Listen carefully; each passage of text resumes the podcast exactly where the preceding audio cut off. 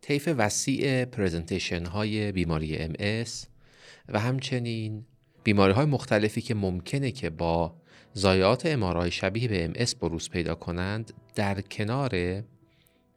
گاهی اوقات تعجیل کلینیشن ها برای تشخیص بیماری ام اس باعث میشه که ما در بسیاری از موارد در تشخیص بیماری ام اس دچار اشتباهاتی بشیم. امروز میخوایم راجع به ریشه این اشتباهات، اشتباهات شایع و همچنین روش‌های پیشگیری از این گونه اشتباهات در تشخیص بیماری ام اس صحبت کنیم.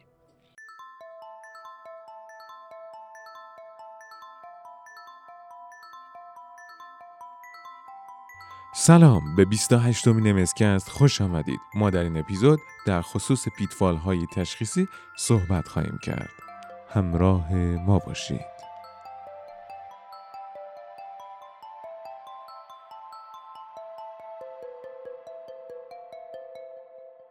مهمترین تشخیص های افتراقی که با بیماری ام اس ممکنه که اشتباه گرفته بشن و آمار هم نشون میدن که در بسیاری از موارد در سناریوهای مختلف باعث گمراه شدن نورولوژیست ها شدن، شامل میگرن، فیبرومیالژیا، تغییرات نان اسپسیفیک در ام آر آی، بیماری های فانکشنال یا سایکوژنیک، ان ام او اس تی، سی آی اس و طیف وسیع از بیماری های سیستمیک با درگیری سی ان اس، بیماری های نورودژنراتیو، همچنین بیماری هایی از قبیل استروک، بیماری های مادرزاری میتوکندریال، نوروسارکوئیدوز، گاهی اوقات نوروپاتی ها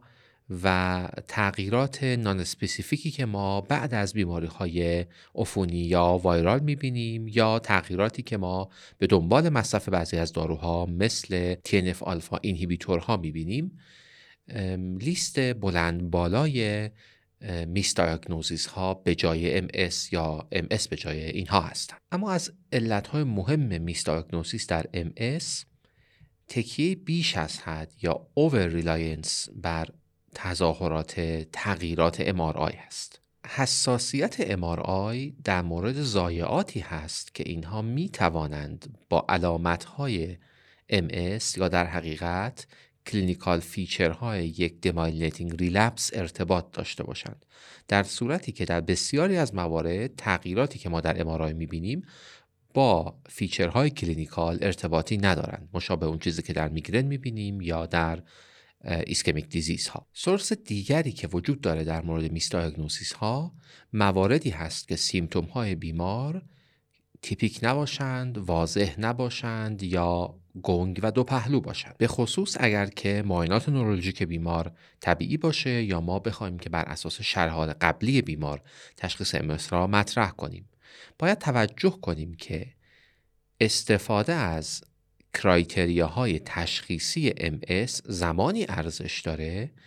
که ما اونها را برای بیماری با کلینیکالی تیپیکال پرزنتیشن استفاده کنیم. از طرف دیگه دیتای رو به افزایشی که ما داریم در مورد این که هر چقدر درمان ام اس را زودتر شروع کنیم امکان دیسابیلیتی بیمار کاهش پیدا میکنه،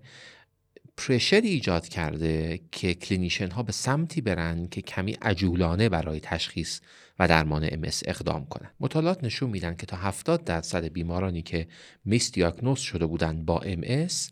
اینها برای مدت مدیدی روی درمان بودند و گاهی بیش از یک درمان هم دریافت کرده بودند و یک سوم این بیماران برای حدود ده سال روی درمان بودند و تا بیست و چهار درصد این بیماران روی درمان‌های قرار گرفته بودند که ممکن بوده که ریسک پی ام ال یا عفونت‌های کشنده داشته باشه. یک سوم این بیماران، بیمارانی که میس دیاگنوز شده بودند، حداقل یک موربیدیتی به خاطر درمان اشتباه را تجربه کرده بودند. حتی مطالعات نشون میدن که در مورد بیمارانی که وارد کلینیکال ترایال ها هم شدند، مواردی وجود داشتند که اینها اساساً تشخیص ام اس براشون اشتباه مطرح شده بوده. استاد فرمودین ارزش کرایتریا وقتیه که بیمار ما به صورت تیپیک به ما مراجعه میکنه. این تیپیک بودن معنیش چیه؟ همونطور که اشاره کردم، کرایتریاهای تشخیص ام اس از جمله مطالعات خوبی در زمینه کرایتریای مکدونالد دو هزار و هفده وجود داره، وقتی ارزشمندن که با تیپیکال کلینیکال پرزنتیشن ها ما سر و کار داریم و اینو در گایدلاین هم ذکر میکنه. اما اگر بیمار با علامت های ایتیپیکال مراجعه بکنه، واقعا ارزش تشخیصی این کرایتریا زیر سوال میره. از جمله موارد این هست که مثلا یک بایلترال اپتیک نورایتیس یا سیویر اپتیک نورایتیس یا اپتیک نورایتیسی که پور ریکاوری داشته باشه، معیارهای ایتیپیکال برای ام اس به حساب میان. اگر که بیمار سردرد داشته باشه و همراه با سردردش دوبینی یا سایر ویژوال دیستربنس ها داشته باشه، معیارهای ایتیپیک را اصطلاحاً پر میکنه. همینطور فرست پرزنتیشن ام اس اگر که با یک اختلال ساب اکیوت کاگنیتیو باشه یا با دیزینس باشه و این دیزینس همراه با تغییراتی در کانشسنس بیمار باشه، اصطلاحاً میگیم که اینها برای ام اس تیپیک نیست. اگر سنسوری لاس بیمار علامت منفرد پرزنتیشن اولیه بیماری باشه و در زمینه یک زایه استراکچرال اسپاینال کورد یا بخشی از سی ان اس قابل توجیه نباشه، مثلا فقط در یک قسمتی از یک اندام باشه بدون اینکه ما یک واقعا سی ان اس پترن خاصی براش داشته باشیم، یا مریضی که با یک کامپلیت ترانسفر اسمایلوپاتی مراجعه میکنه، اینها علامت‌های ایتیپیکال برای ام اس هستند. مورد بعدی وقتی هست که ما میخواییم که شرح حال ریلپس قدیمی بیمار را برای تشخیص به عنوان یک از معیارهای دیسمینیشن این تایم استفاده کنیم. توصیه میشه که برای ویژن لاس، دیپلوپیا، ورتایگو، ضعف اندام ها، واکینگ ایمپیرمنت ها و همچنین اختلالات حس معمولاً به شرح حال صرف بیمار اکتفا نکنیم و دنبال یافته های پاراکلینیکال تایید کننده در ام آر آی یا مثلا ویژوال اوک پتانسیال بگردیم. به عنوان مثال اگر که بیمار شرح حالی از یک دیپلوپی میده که ما فکر میکنیم که در اون زمان بیمار یک اینترنوکلار افتانوپلیژیا داشته، علالقاعده انتظار داریم که در معاینه فعلی مثلا آر پی دی مثبت داشته باشه یا یک اپتیک دیسپیلر در مریضی که قبلا اپتیک نورایتیس داشته. اما یافته‌های ابجکتیو سی ان اس که ممکنه که در معاینه یا در تست‌های پاراکلینیکال بهش برسیم، همیشه ارزش تشخیص یکسان ندارن. از جمله بابینسکی ساین، از جمله هایپر رفلکسی های غیر قرینه، از جمله ویکنس های با پترن آپر موتور نورون یا سربلال آتاکسیا که اینها لزوما نمیشه که به عنوان معیار تأیید کننده یک ریلپسی که ما صرفاً از شرح حال میخوایم نتیجه بگیریم باشند. علاوه بر وب میتونیم به ارزش تشخیصی امارای اوربیت زمانی که ما یک هایپر اینتنسیتی در اپتیک نرو در تی تو ایمیج اپتیک نرو ببینیم یا اینکه کاهش رتینال نرو فایبر لیر در او سی تی ببینیم، میتونیم که به عنوان معیارهای قوی برای ریلپس قدیمی از اینها استفاده کنیم. یا اگر که در امارای ما در ساختارهای مدیال لانجیتودینال فاسیکولوس یا همون ام ال اف زایعه‌ای ببینیم که توجیه کننده اپیزودهای از دیپلوپی باشه که البته باید معیارهای آرنورا داشته باشه، یا اینکه ما تغییراتی در اسپاینال کورد ببینیم که نشون دهنده اپیزودهای موتور، سنسوری یا اختلالات یورولوژیک و ادراری بیماری باشه که قبلا دچار ترانس اسمایلایتیس شده. سوماتو سنسوری اوکت پتانسیال یا اس ای پی امروزه البته خیلی کمتر استفاده میشه در این زمینه، به خاطر اینکه ما معیارهای بهتری در ام آر آی معمولاً برای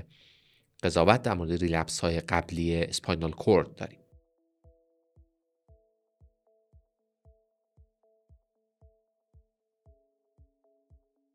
در درمان ام اس داروهای خوراکی اهمیت زیادی دارند. زادیوا و دنلوین دو محصول از شرکت دارویی نانوالوند که دیمتیل فومارات و فینگولیموده پیشنهاد مناسبی در این حوزه هستند. ممنون از اسپانسر پادکست ام اس کست، شرکت دارویی نانوالوند.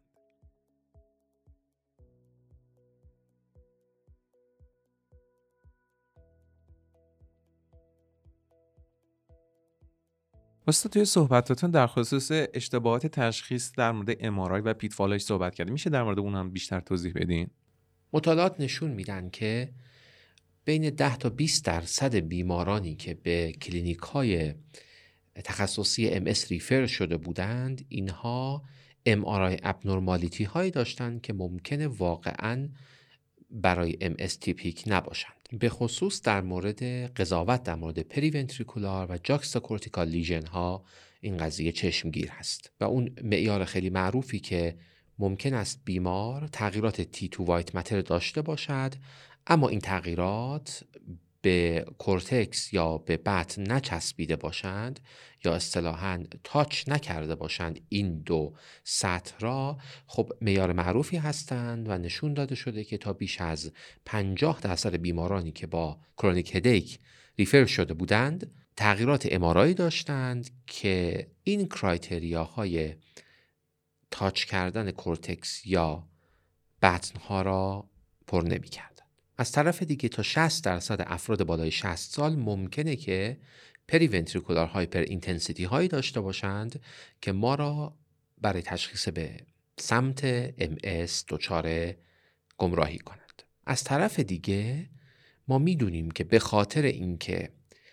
واسکولار سپلای در میت ساجیتال نزدیک کورپوس کالوزوم در نمای میت ساجیتال معمولاً خیلی ریچ و غنی هست، تغییرات ایسکمیک در این منطقه شایع نیست و به همین خاطر تغییرات کالوزال سپتال در این محدوده بیشتر به نفع اختلالات دمایلینیتینگ هست. به همین خاطر توصیه میشه که مثلا در افراد مسن ما حداقل سه پلاک پریونتریکولار را به عنوان معیار تشخیصی لحاظ بکنیم. معیارهای دیگه شکل پلاک ها هستند که اووال شیپ باشند، اندازه پلاک ها که توصیه میشه که حداقل سه میلی متر باشند با یک اکسیس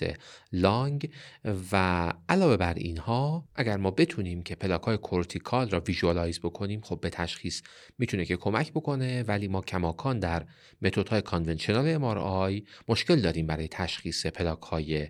اینتراکورتیکال یا سابپیال کورتیکال. اگر برسیم به کرایتریاهای سی اس اف که بر اساس آخرین گایدلاین مکدونالد کرایتریای دو هزار و هفده الان میتونه که به عنوان جایگزینی برای دیسمینیشن این تایم به حساب بیاد، خود گایدلاین هم توصیه میکنه که سی اس اف specific او سی بی باید در مورد بیمارانی استفاده بشه که پریزنتیشن های تیپیک دارند، به خصوص در مورد خود سی اس اف مثلا اگر که تعداد لوکوسیتمون بالا باشه ما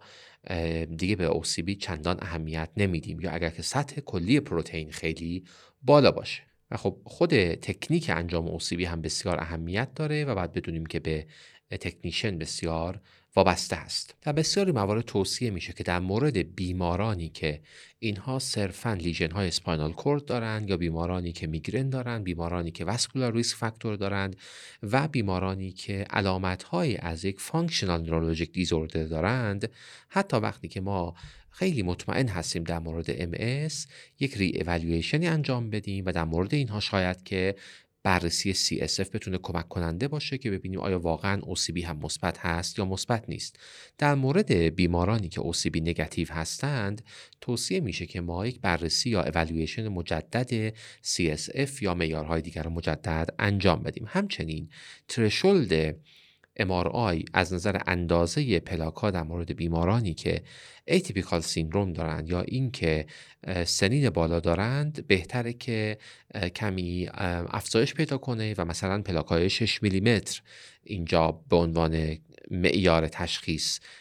تلقی بشن. توصیه اکید میشه در هر بیماری که از یک کیر پرووایدر دیگری به شما مراجعه میکنه برای ادامه درمان یک بار دیگه شرح حال و یافته های پاراکلینیکال بیمار را مرور بکنید. استاد شما در خصوص پیتفالا که توضیح دادید ما یک تصویر کلی توی ذهنمون نقش بست، ولی خب به نظر میاد که خیلی گمراه کننده باشه. آیا ما این شمای کلی داریم که مرحله به مرحله بریم تا چیزی رو میس نکنیم؟ پیشنهاد میشه که در مورد هر بیماری ام اس ما نسبت به بعضی از چیزها حساس باشیم که اینها برای ما رد فلگ هستند یا اینکه بهتره بگیم یک علامت سوال هستند که ما تشخیص را دوباره مرور بکنیم. از یافته‌های دموگرافیک اگه شروع بکنیم ما میدونیم که بین پنج تا بیست درصد بیماران ام اس ممکنه که در خانوادهشون یک فرد دیگه مبتلا به ام اس وجود داشته باشه و چیز غیر طبیعی نیست که ما در افراد خانواده نزدیک بیمار دو یا سه فرد مبتلا به ام اس داشته باشیم. اگر که در شرح حال بیمار ببینیم که بیش از سه نفر از اعضای خانواده اینها علامت‌های نورولوژیک داشتن یا ام‌آرآی ابنورمالیتی داشتن، بهتره که ما به ژنتیک دیزیزهای غیر از ام اس فکر کنیم. اگر که بیمار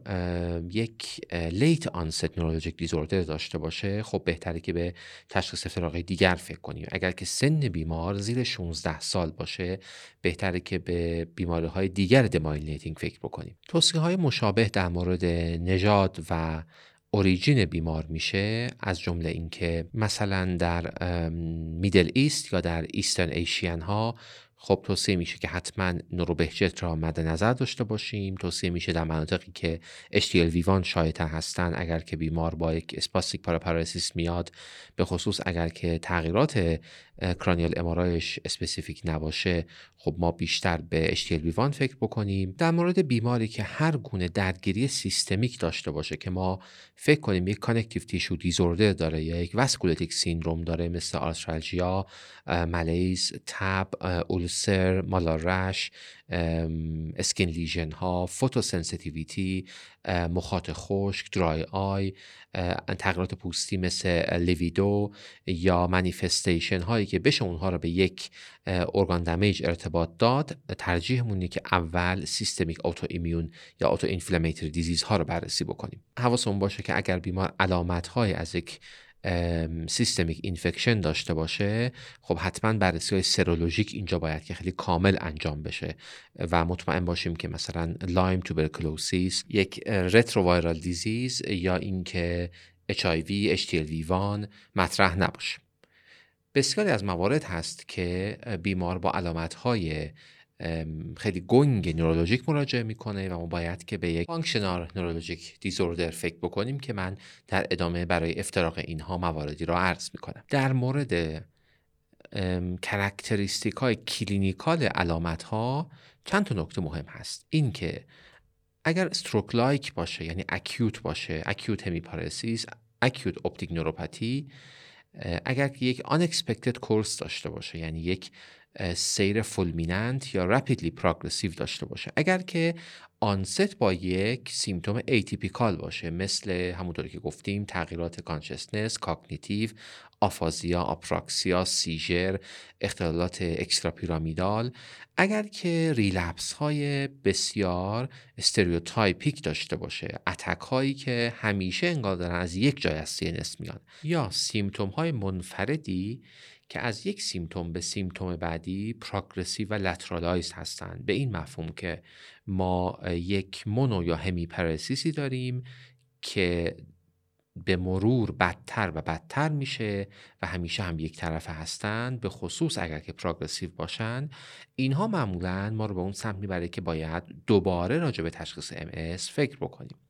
در مواردی هست که سیمتوم های ام اس انتظار میره که بعد از یک مدتی در فرد بروز پیدا بکنه، از جمله این که کسی که یک لانگ استندینگ سی ان اس دیزیز داشته باشه و بخواد این در زمینه ام اس باشه،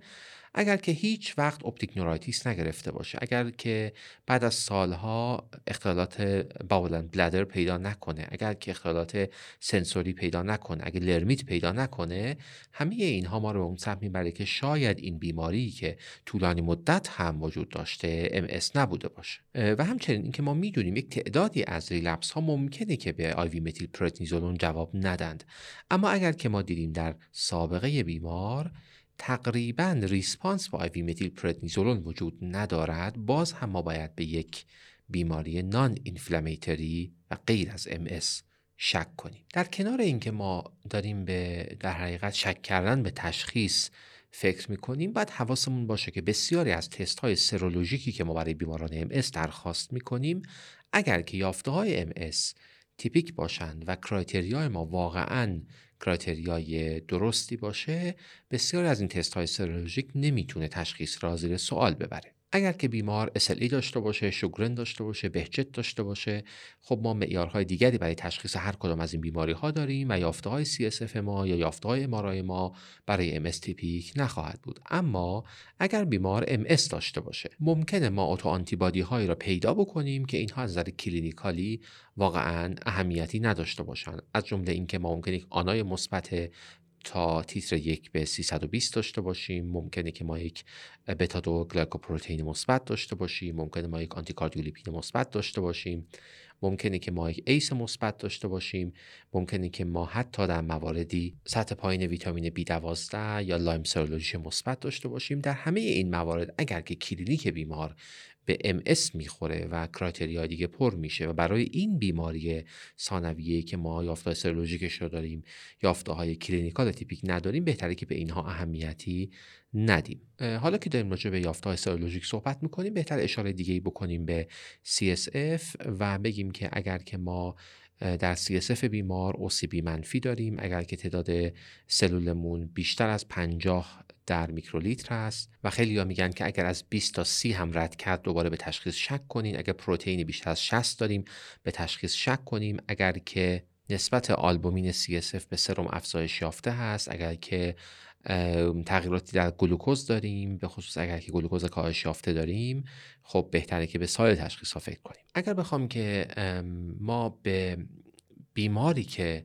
تشخیص ام اس براش مطرح هست همیشه یک بار دیگه نگاه کنیم، یکی از نکات مهم این هست که ما یک بار دیگه در هر ویزیت ام آر آی بیمار را مرور بکنیم. بیمار اگر که درگیری پوستریور فوسا یا کورپوس کالوزوم یا اسپاینال کورد نداره، اگر درگیریش سیمتریک هست، اگر که ما میبینیم که درگیری وایت مترمون بیشتر پریفریک هست، ساب کورتیکال هست، علیرغم این که تعداد زیادی پلاک دیپ وایت متر دارن و تعداد کمی از اونها جاکستا کورتیکال هستن یا تعداد کمی از اونها پریونتریکولار هستن، در حقیقت اگر ترند پلاک ها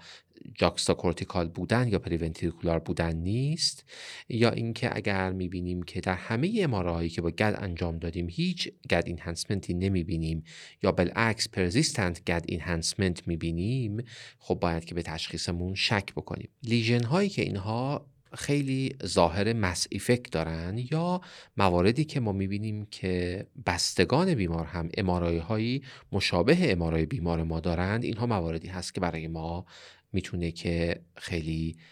شک برانگیز باشه. در مواردی که ضایعات برین استم به سمت لانجیتودینال بودن، یعنی توسعه به سمت بالا یا پایین میرن، و در مواردی که ما ال تی ام وسیع داریم، خب بهتره که به سایر تشخیص‌های افتراقی فکر کنیم. اگر ما در ام آر آی تی وان هایپر اینتنسیتی هایی میبینیم که در تالامیک پولوینار خودشون نشون میدند، یا اینکه دنتیت نوکلئوس در تی تو خیلی سیمتریک درگیر شده،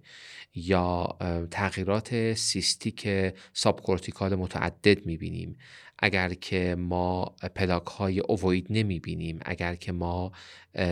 درگیری فقط لانگ ترکت های اسپاینال کورد را میبینیم، باز مواردی هست که توصیه میشه که ما بررسی مجدد برای تشخیص انجام بدیم. و بسیاری از اینها اونهایی هستند که با بیماری های ژنتیک خیلی مشخصی ارتباط دارند. در لیست تشخیص افتراقی های ام اس که میتونه با ضایعات ام آر آی همراه باشه، در کنار این بیماری های ژنتیکی همیشه ما کادازیل را باید مد نظر داشته باشیم، همیشه باید به میتوکندریال اپتیک نوروپاتی ها فکر کنیم. فابری دیزیز جزو مواردی هست که خیلی کم به اون فکر میکنیم، ولی ممکنه که واقعا علامت ها را هم در ام آر آی هم کلینیک تقلید بکنه. سوساک سیندروم و سایر مواردی که ما خیلی وقتها در بررسی های روتین ممکنه که به سادگی از کنار اون بگذریم. که اگر من بخوام یک لیستی از اینها خیلی سریع خدمتتون بگم، متاستازها، گلیوم‌های مولتی فوکال، لیمفوماها، واسکولیت‌های پرایمری سی ان اس، واسکولیت‌های سیستمیکی که سی ان اس رو درگیر کرده باشه، بیماری‌هایی مثل توکسوپلاسموز، نوروبوریلیوز، توبرکلوسی، سیستی سرکوز، حتی در مواردی کیست هیداتیت یا در مواردی پی ام ال در زمینه بیماری‌های دیگه، نوروسارکویدوز، کلیپرز، و در حیطه بیماری‌های دمایلینیتینگ واریان‌های ام اس از جمله بالو، ماربورگ، تو افکتیو ام اس حتما باید که همیشه گوشه ذهن ما باش. در مورد بیمارانی که با یک زایعه اسپاینال کورد ایسیمتوماتیک یا زایعه اسپاینال کوردی که اخیراً سیمتوماتیک شده مراجعه می کنند، خب ما بهتره که نگاه کنیم به اینکه آیا زایعه‌مون یک زایعه لانجیتودینال هست که بیش از سه ورتبرال سگمنت ها گرفته یا کمتر از اون گرفته، یک ترانسورس مایلاتیس کامل داده یا نداده، و همچنین محل در حقیقت اون زایعه در نخاع کجا هست. بر همین اساس ما باید که به آرای اسی که درگیری اسپانال کورد داده باشه، باید به یک ایدیوپاتیک ترانسورس مایلاتیس یا یک شورت سگمنت انمو استی مایلاتیس، همچنین بیماری‌های واسکولیتیک یا بیماری‌های کلاژن تیشو که درگیری مایلایتیس داده باشه، تومورها، آستروسایتوما، اپاندیموما و بیماری‌های عفونی فکر کنیم. در مورد اونهایی که درگیری‌های لانجیتودینال میدند، خب خود ترانسورس مایلایتیس ان ام او اس تی در رأس اونها باید که حتما مورد بررسی قرار بگیره. بررسی از نظر آکواپورین فور آنتیبادی بسیار اهمیت داره. متابولیک یا توکسیک مایلوپاتی ها، مایلوپاتی هایی که با بی دوازده دیفیشنسی، با کوپر دیفیشنسی یا سایر اختلالات ویتامینی و متابولیکی هستند، بیماری های گرانولوماتوز مثل سارکویدوز، بیماری های عفونی مثل توبرکلوز و لایم و همچنین تومورها باید که بررسی بشن، و برخی موارد به خصوص افراد مسن اختلالات واسکولار از جمله واسکولار مالفورمیشن ها یا ونوز دورال فیستولا باید که مد نظر قرار بگیره. ممنون از اینکه تا انتهای اپیزود همراه ما بودید و ممنون از اینکه مسکست رو به همکاران خودتون معرفی میکنید. پاییز هزار و چهارصد و یک، مسکست.